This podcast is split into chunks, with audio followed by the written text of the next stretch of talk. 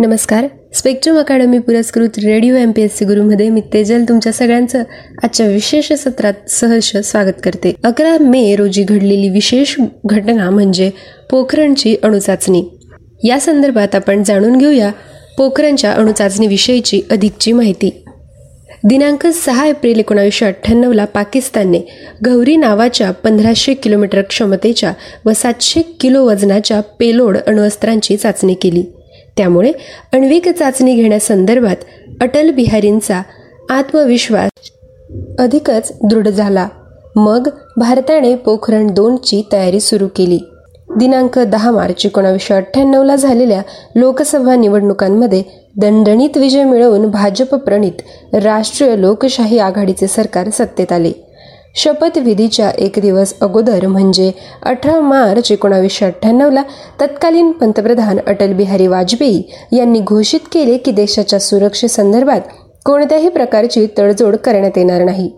देशाच्या सुरक्षेच्या व सार्वभौमत्वासाठी आण्विक चाचण्यांसह सर्व पर्याय खुले असतील. गौरी क्षेपणास्त्राची चाचणी पाकिस्तानने यशस्वीरित्या घेतल्यानंतर भारताची अणुचाचणी करण्याचा निर्धार अटल बिहारी वाजपेयी यांनी पुन्हा एकदा व्यक्त केला. त्यानुसार तत्कालीन आण्विक चाचणी प्रकल्पाचे प्रमुख doctor A. P. J. Abdul Kalam त्यावेळी ते डीआरडीओचे संचालक होते.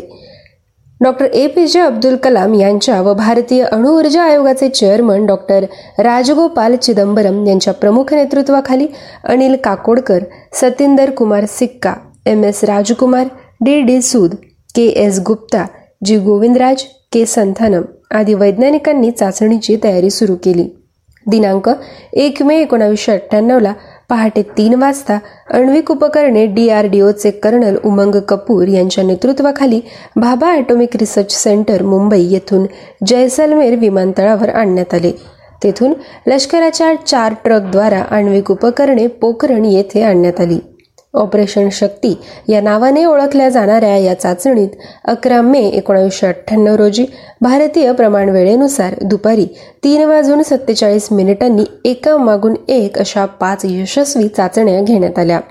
त्यातील पहिल्या चाचणीत साधारणपणे पंचेचाळीस किलो टनाच्या औष्णिक व आण्विक उपकरणाचा उपयोग केला गेला ज्याला सर्वसाधारणपणे हायड्रोजन बॉम्ब असे म्हटले जाते. त्याच दिवशी म्हणजे अकरा मे एकोणावीसशे अठ्ठ्याण्णव रोजी भारताचे तत्कालीन पंतप्रधान अटल बिहारी वाजपेयी यांनी चाचणी संदर्भात जाहीर घोषणा केली आणि जगभरात विविध राष्ट्रांच्या प्रतिक्रिया उमटल्या. पाकिस्तानच्या पंतप्रधान बेनझीर भुत्तो यांनी लंडन बीबीसीला दिलेल्या मुलाखतीत म्हटले की अण्वस्त्र निर्मितीची पाकिस्तानचीही क्षमता असून आम्ही त्याचा वापरही करू. तर परराष्ट्रमंत्री आयुब खान यांनी सावध प्रतिक्रिया दिली.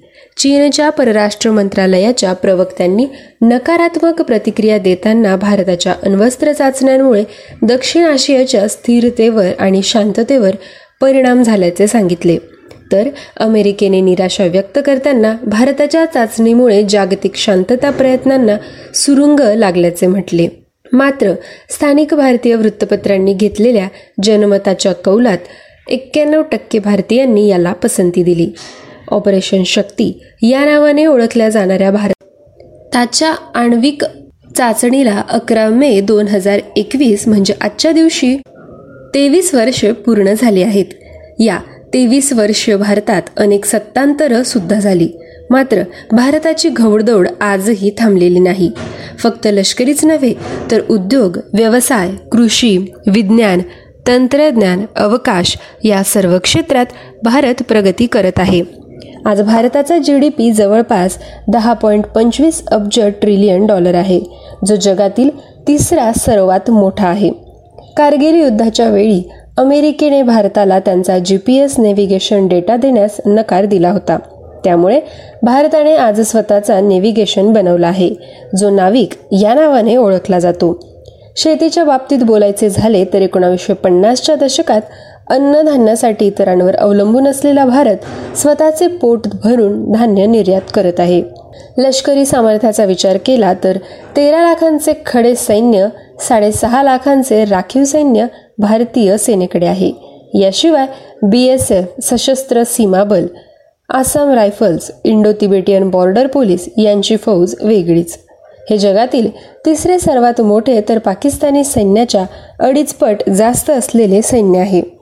भारतीय नौसेनेकडे असलेली I N S Viraat I N S Vikramaditya याणसारखी अण्वस्त्र हल्ल्यांची क्षमता असलेली जहाजे तर आय एन एस अरिहंत आणि आय एन एस चक्र यांसारख्या अण्वस्त्रधारी पाणबुड्या भारतीय नौसेनेला जगातील चौथी सर्वात शक्तिशाली नौसेना बनवतात. जगातील सर्वात उंचीवर हवाईतळ बनविणारे भारतीय हवाई दल हे सुद्धा अण्वस्त्र हल्ल्यांची क्षमता राखून जगातील सर्वात मोठे हवाई दल आहे.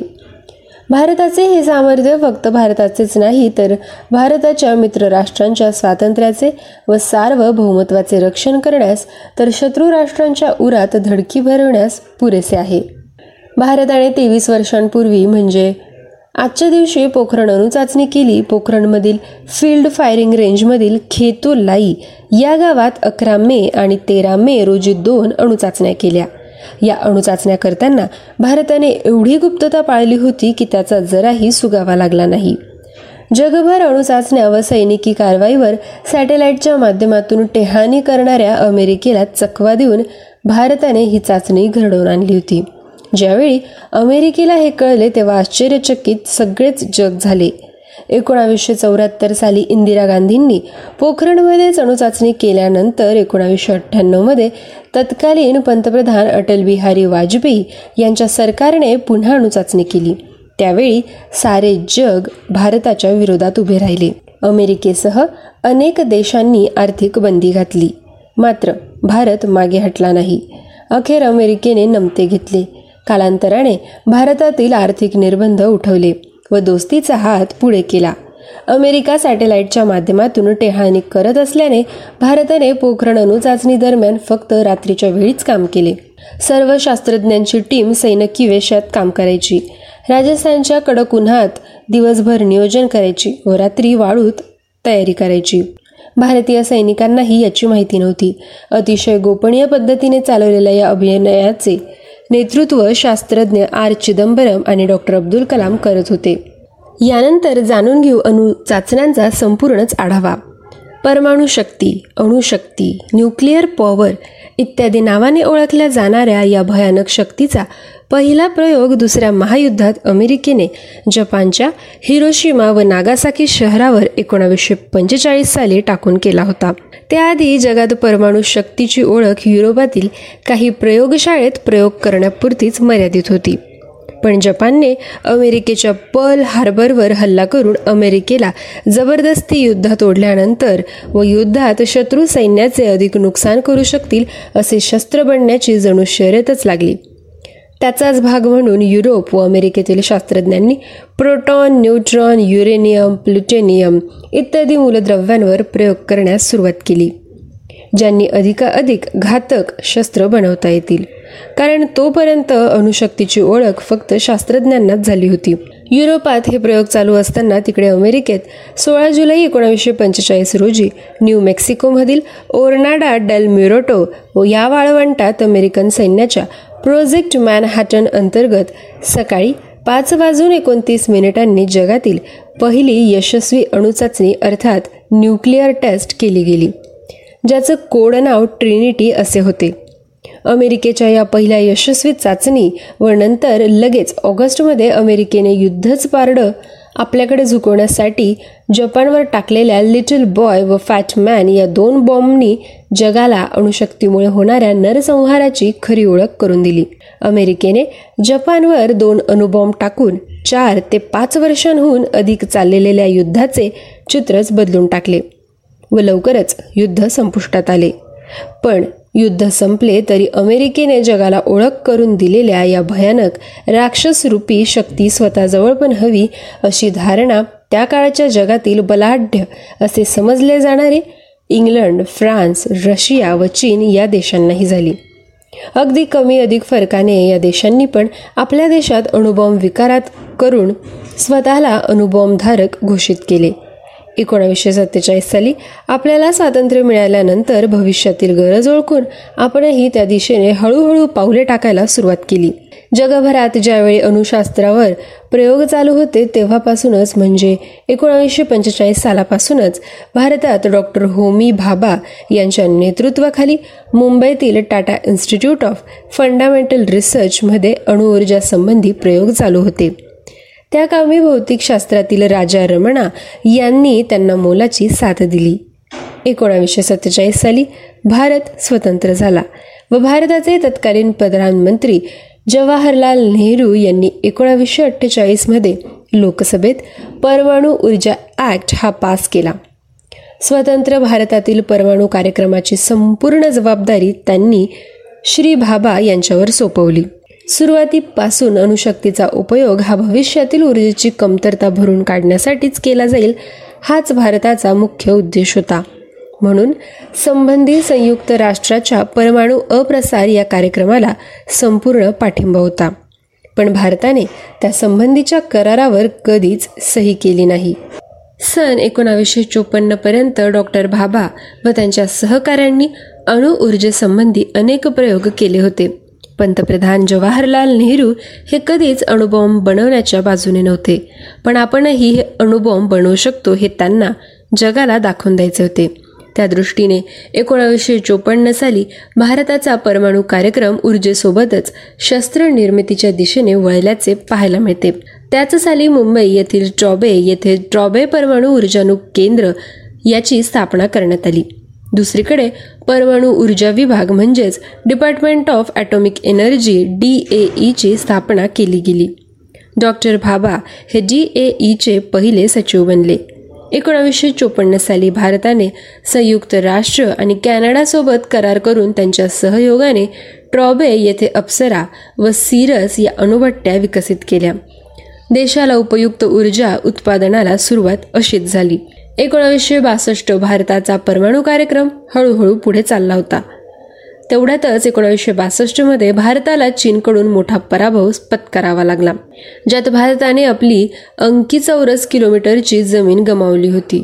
भारताने भारताचा मित्रदेश रशियाकडून मदत मागितली परंतु अमेरिका व रशियामध्ये चाललेल्या शीतयुद्धात क्युबा मिसाईल संकट यामुळे रशियाने भारताच्या मदतीस नकार दिला. व नेहरूंनी विचार पक्का केला की भारताला परमाणू शक्ती संपन्न देश बनल्याखेरीज पर्याय नाही. तशी जबाबदारीच डॉक्टर भाभा यांच्यावर नेहरूंनी सोपवली. आतापर्यंत फक्त ऊर्जेची गरज भागवण्यासाठी अणुऊर्जेचा वापर करणारा भारत आता अणुबॉम्बच्या दिशेने वेगाने वाटचाल करू पाहत होता. देशाच्या सुरक्षेसाठीच अणुबॉम्बचे महत्त्व डॉक्टर भाभा यांनी ओळखले होते. म्हणून डॉक्टर भाभा अणुबॉम्ब बनवण्यासाठी आग्रही होते त्या दृष्टीने त्यांनी रेडिओवर अनेक भाषणेही दिली होती. पण जवाहरलाल नेहरू यांच्या निधनानंतर लालबहादूर शास्त्री पंतप्रधान झाले व भारताचा अणुऊर्जा कार्यक्रम काहीसा संथ गतीने पुढे जात राहिला. याच दरम्यान एकोणीसशे सहासष्टमध्ये डॉक्टर भाबा यांचा विमान अपघातात मृत्यू झाला. डॉक्टर भाभा यांच्या मृत्यूनंतर भारताच्या परमाणू कार्यक्रमाच्या प्रमुखपदी विक्रम साराभाई यांची नियुक्ती केली गेली. विक्रम साराभाई हे अणुऊर्जा ही सैनिकी वापरण्याऐवजी नागरी वापरासाठी वापरावी यासाठी आग्रही होते. परंतु एकोणीसशे सदुसष्ट साली इंदिरा गांधी पंतप्रधान झाल्या व भारताचा अणुऊर्जा कार्यक्रम पुन्हा नव्या उत्साहाने सुरू झाला. होमी सेठना.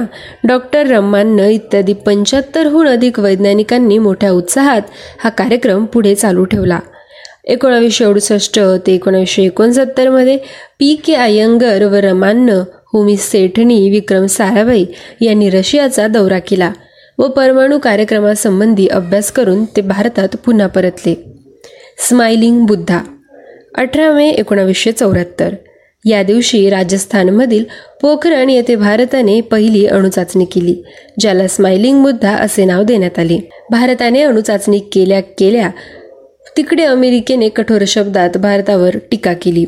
एकोणावीसशे चौऱ्याहत्तर पर्यंत जगात फक्त अमेरिका इंग्लंड फ्रान्स रशिया व चीन यांनीच अणुचाचणी करून अणुबॉम्ब संपन्न देश म्हणून स्वतःला मिरवले होते. पण पोखरण एक अर्थात स्माइलिंग बुद्ध अंतर्गत केलेल्या चाचणीनंतर भारत पण या देशांच्या रांगेत येऊ पाहत होता. अमेरिका व संपूर्ण जगभरातून टीका झाल्यानंतर भारताने घोषित केले की सदर चाचणी फक्त आणि फक्त अर्जेसंबंधी समृद्ध बनवण्यासाठी केलेली चाचणी होती. परंतु तिकडे पाकिस्तान ही अणुबॉम्ब चाचणी विकसित करू पाहत होता. त्यांनी त्या दृष्टीने कामही चालू केले जे भारतासाठी धोकादायक होते. आणीबाणीनंतर इंदिरा गांधी पुन्हा सत्तेवर आल्यावर भारतीय परमाणू कार्यक्रम व मिसाईल विकास कार्यक्रम आणखी गतीने चालू केला गेला व त्याचे नेतृत्व अब्दुल कलाम यांच्याकडे दिले गेले. त्यावेळी ते एरोस्पेस इंजिनियर होते. अठरा मे एकोणावीसशे चौऱ्याहत्तरमध्ये केलेल्या चाचणीनंतर भारताने चोवीस वर्षांनी म्हणजे आजच्या दिवशी आणि तेरा मेच्या दिवशी एकोणावीसशे अठ्ठ्याण्णव साली पुन्हा राजस्थानमधील पोखरण फायरिंग रेंजवर ऑपरेशन शक्ती अंतर्गत पाच भूमिगत अणुचाचण्या केल्या व स्वतःला अणुबॉम्बधारक देश म्हणून घोषित केले. या पाच चाचण्यांना पंचेचाळीस किलो टनचा एक फ्युजन परमाणू उपकरणाची चाचणी करण्यात आली ज्याला हायड्रोजन बॉम्ब असेही म्हटले जाते. या चाचण्यांनंतर जपान अमेरिका व जगभरातून भारतावर अनेक निर्बंध ठेवण्यात आले. भारताची अणुबॉम्बच्या दिशेने वाटचाल चालूच होती. नरसिंहराव प्रधानमंत्री झाल्यावर त्यांनी वैज्ञानिकांना भारताचा अणुबॉम्ब बनवण्याच्या सूचना दिल्या होत्या. परंतु भारत पुन्हा ॲटम बॉम्बची चाचणी करण्यास तयार नव्हता. भारतीय वैज्ञानिकांची तेवढी तयारी झाली नव्हती आणि ती तयारी पूर्ण व्हायच्या आतच निवडणुका आल्या व नरसिंहराव यांचं सरकार पडलं. परंतु जाता जाता त्यांनी पंतप्रधान वाजपेयी यांना ऑटो बॉम्बची चाचणी आम्ही नाही करू शकलो तुम्ही ती पूर्ण करा अशा सूचना दिल्या. पुढील वाजपेयी सरकार हे तेरा दिवसांचेच होते. पण त्या तेराच्या सरकारमध्ये सरकार स्थापन झाल्यावर दोन दिवसाच्या आत पंतप्रधान वाजपेयी यांनी वैज्ञानिकांना दहा दिवसात भारतात ॲटम बॉम्बची चाचणी करण्याची सूचना दिली. परंतु वैज्ञानिकांना जेव्हा कळले की हे सरकार फक्त काही दिवसांसाठीच आहे तेव्हा त्यांनी ही चाचणी पुढे ढकलण्याचा निर्णय घेतला. अठरा मार्च एकोणावीसशे अठ्ठ्याण्णव रोजी केंद्रात पुन्हा एकदा वाजपेयी सरकार आले. सरकार स्थापन होण्याआधीच अटल बिहारी वाजपेयी यांनी त्यांचे वैज्ञानिक सल्लागार doctor A P J Abdul Kalam यांच्यासोबत बैठक घेतली. त्यांना मंत्रिमंडळात सहभागी होण्यासंदर्भात विचारणा केली. परंतु डॉक्टर कलाम यांनी ही ऑफर नाकारली. अठरा मार्चला सरकार स्थापन झाल्यावर दोन दिवसांनीच पंतप्रधान वाजपेयी यांची पुन्हा एकदा डॉक्टर अब्दुल कलाम व परमाणू ऊर्जा विभागाचे डायरेक्टर आर चिदंबरम यांच्यासोबत बैठक घेऊन भारतीय मिसाईल व ॲटम बॉम्ब या संदर्भात त्यांनी चर्चा केली. अटल बिहारी वाजपेयी यांना डॉक्टर कलाम व डॉक्टर चिदंबरम यांनी लवकरात लवकर ॲटम बॉम्बची ई चाचणी संबंधी सर्व सल्ले दिले. अठ्ठावीस मार्चला वाजपेयी सरकारने लोकसभेत विश्वास मत मिळवलं. व लगेच पंतप्रधान वाजपेयी यांनी पुन्हा डॉक्टर कलाम यांना ॲटॉम बॉम्बची चाचणी किती दिवसात होऊ शकेल असे विचारले. डॉक्टर कलाम यांनी तीस दिवसाच्या आत आपण चाचणी करू असे सांगितले. पंतप्रधान वाजपेयी यांनी लगेच यासंबंधी कामाला लागण्याचे आदेश दिले. दुसऱ्याच दिवशी वाजपेयींचे मुख्य सचिव ब्रिजेश मिश्रा यांच्यासोबत वैज्ञानिकांची मिटिंग होऊन चाचणीची तारीख निश्चित करण्यासंबंधी चर्चा करण्यात आली. आधी दहा मेला चाचणी करण्याचे ठरले परंतु सव्वीस एप्रिल ते दहा मे पंतप्रधान विरेश दौऱ्यावर असणार होते आणि सव्वीसच्या आधी चाचणी शक्य नव्हती कारण तेव्हा परमाणू आयोगाचे अध्यक्ष आर चिदंबरम यांच्या मुलीचा विवाह होता. आणि मुलीच्या विवाहात गैरहजर राहिले असते तर लोकांना शंका येण्याची शक्यता होती. सर्व बाजूंनी चर्चा केल्यानंतर अकरा मे एकोणावीसशे अठ्ठ्याण्णव ही तारीख निश्चित करण्यात आली. अकरा मे व तेरा मे एकोणावीसशे अठ्ठ्याण्णव रोजी झालेल्या ऑपरेशन शक्तीची संपूर्ण माहिती कलाम यांनाच होती. त्यांच्याशिवाय सदर कामाची संपूर्ण माहिती तर कुणालाच नव्हती. या कामात गुप्तता पाळणे खूप महत्त्वाचे होते कारण एकोणीसशे पंच्याण्णवपासून अमेरिकेची सी आय ए ही गुप्तचर संस्था भारतीय परमाणू कार्यक्रमावर लक्ष ठेवून होती. अमेरिकेचे स्पाय सॅटेलाइट चोवीस तास भारतावर पहारा ठेवत होते. सी आय ए भारतात खोलवर रुजली होती व माहिती मिळण्याच्या सततच्या प्रयत्नात होती. म्हणून सदर चाचणी संबंधी अतिशय मोजक्याच लोकांना मोजकीच माहिती होती. इतकी या कामात गुप्तता पाळण्यात आली. अमेरिका भारताने अणुचाचणी करू नये यासाठी खूप दबाव आणत होती. हे सर्व चुकवून भारताला चाचणी करायची होती. यासाठी सुरुवातीपासून शेवटपर्यंत डॉक्टर कलाम यांनी अतिशय काटेकोर आखणी केल्याचे दिसते. भारतीय सैन्याची अठ्ठावन्न इंजिनियर रेजिमेंटला पोखरण येथील टेस्ट सॅटेलाइटला तयार करण्याचे आदेश अज्ञात आले. रेजिमेंटचे कमांडर कर्नल गोपाळ कौशिक यांच्या देखरेखीखालील अतिशय गोपनीयतेच्या रात्रीच्या वेळी काम करून टेस्ट साईट तयार करण्याचे काम चालू होते. दिवसा कोणत्याही प्रकारची हालचाल करण्यात येत नव्हती कारण अमेरिकेचे पाय सॅटेलाइट सतत भारतावर लक्ष ठेवून होते. सदर तयारी ही सरकारमधील फक्त एक ते दोन लोक खेरीज कोणालाच माहिती नव्हती. तसेच सैन्यातील वरिष्ठ अधिकाऱ्यांना सुद्धा याची कल्पना नव्हती. याची संपूर्ण देखरेख डॉक्टर कलाम व डॉक्टर चिदंबरम करीत होते. पोखरण येथे अणुचाचणी चालू असताना सर्वांनी सैन्याच्या गणवेशातच राहण्याचे ठरवले. तसेच डॉक्टर कलाम हे मेजर जनरल पृथ्वीराज या नावाने पोखरणमध्ये होते. डॉक्टर चिदंबरम हे मेजर जनरल नटराज या नावाने तर डॉक्टर अनिल काकोडकर हे मामाजी या नावाने पोखरणमध्ये काम करत होते. साधारण एप्रिल महिन्यातच भारताचा अनुभव मुंबईतील भाभा अणुसंशोधन केंद्र अर्थात बार्क येथे तयार होता. परंतु मोठ्या सुरक्षितेत एखादी वस्तू बार्कमधून बाहेर नेल्यास शंका येण्याची शक्यता होती. म्हणूनच राजस्थानमधील भारतीय सैन्याला लागणाऱ्या दैनंदिन फळभाज्यांच्या लाकडी पेट्यांमध्ये अणुबॉम्बचे सुटे भाग भरून मुंबई ते पोखरण प्रवास करण्याचे ठरले. एक मेला मुंबईतील सांताक्रूज विमानतळावरून वायुसेनेच्या ए एन बत्तीस या विमानाने सर्व पेट्या राजस्थानमधील जैसलमर या विमानतळावर नेण्यात आल्या.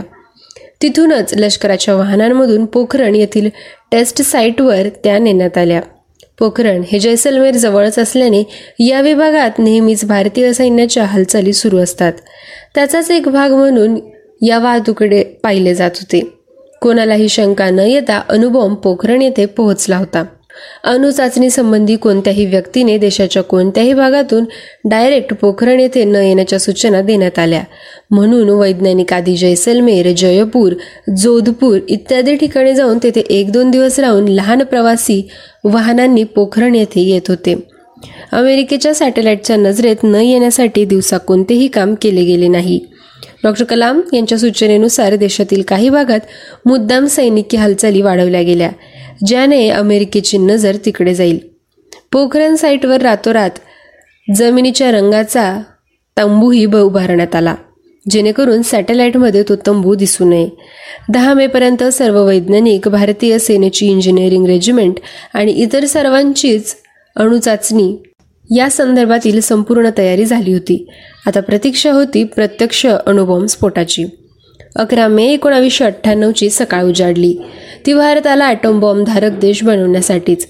अकरा मे रोजी सकाळी सर्व वैज्ञानिक प्रत्यक्ष टेस्ट साईटपासून काही अंतरावर उभारण्यात आलेल्या कंट्रोल रूममध्ये पोहोचले व पुन्हा एकदा सर्व तयारीवर फायनल चेक केलं. स्फोटासाठी तयार झाले. स्पॉट दुपारी दोनच्या दरम्यान करण्याचे ठरवले होते. दुपारी एकच्या दरम्यान पोखरण जैसलमेर हा रस्ता बंद करण्यात आला. टेस्ट साईटपासून जवळच असलेल्या खेतोला एक गाव सैन्याने खाली केले. नागरिकांना झाड भिंतीच्या आड लपून राहण्याच्या सूचना दिल्या. दोन वाजता स्फोट करण्याचे ठरले होते पण वाऱ्याची दिशा गावाच्या दिशेने असल्याने डॉक्टर कलाम यांनी स्फोट पुढे ढकलण्याचे ठरवले. पण काही वेळातच हवेची दिशा बदलली व तीन वाजून पंचेचाळीस मिनिटांनी पोखरांच्या जमिनीखाली भयंकर स्फोट झाला. आगीच्या मोठ्या ज्वाला आकाशात विखरू लागल्या. स्फोटाची तीव्रता एवढी होती की जैसलमेरपर्यंत जमीन हादरली. तिकडे दिल्लीमध्ये अटल बिहारी वाजपेयी आपल्या सहकाऱ्यांसोबत परिस्थितीवर नजर ठेवून होते. चाचणी यशस्वी झाल्यावर लगेच पोखरणमधून दिल्लीला कॉल गेला. श्री ब्रिजेश मिश्रा यांनी कॉल घेऊन सदर माहिती वाजपेयी व इतर सहकाऱ्यांना सांगितली. सर्वांनी एकमेकांचे अभिनंदन केले. अकरा मेच्या तीन चाचण्यानंतर लगेच तेरा मे रोजी आणखी दोन चाचण्या करण्यात आल्या. अकरा मे व तेरा मे रोजी भारताने एकूण पाच अणुचाचण्या करून यापुढे अणुबॉम्ब चाचणी न करण्याची घोषणा केली. व कोणत्याही परिस्थितीत अणुबॉम्बचा पहिला प्रयोग न करण्याचे सुद्धा घोषित केले. दोन दिवसांनी पंतप्रधान व रक्षामंत्री यांनी पोखरण दौरा करून सर्व वैज्ञानिकांचे अभिनंदन केले. भारत आता ॲटॉमिक बॉम्बधारक देशांच्या बरोबरीने येऊन बसला होता. पण तिकडे संपूर्ण जगभरातून भारतावर टीका करण्यात आली. निर्बंध लादण्यात आले. याची पर्वा न करता भारत स्वसंरक्षणार्थ अणुबॉम्बधारक देश बनला होता. अशा रीतीने आपण आजच्या विशेष दिवसाची माहिती जाणून घेतली. पुन्हा भेटूया पुढील विशेष सत्रात. तोपर्यंत stay tune to radio M P S C Guru spreading the knowledge powered by Spectrum Academy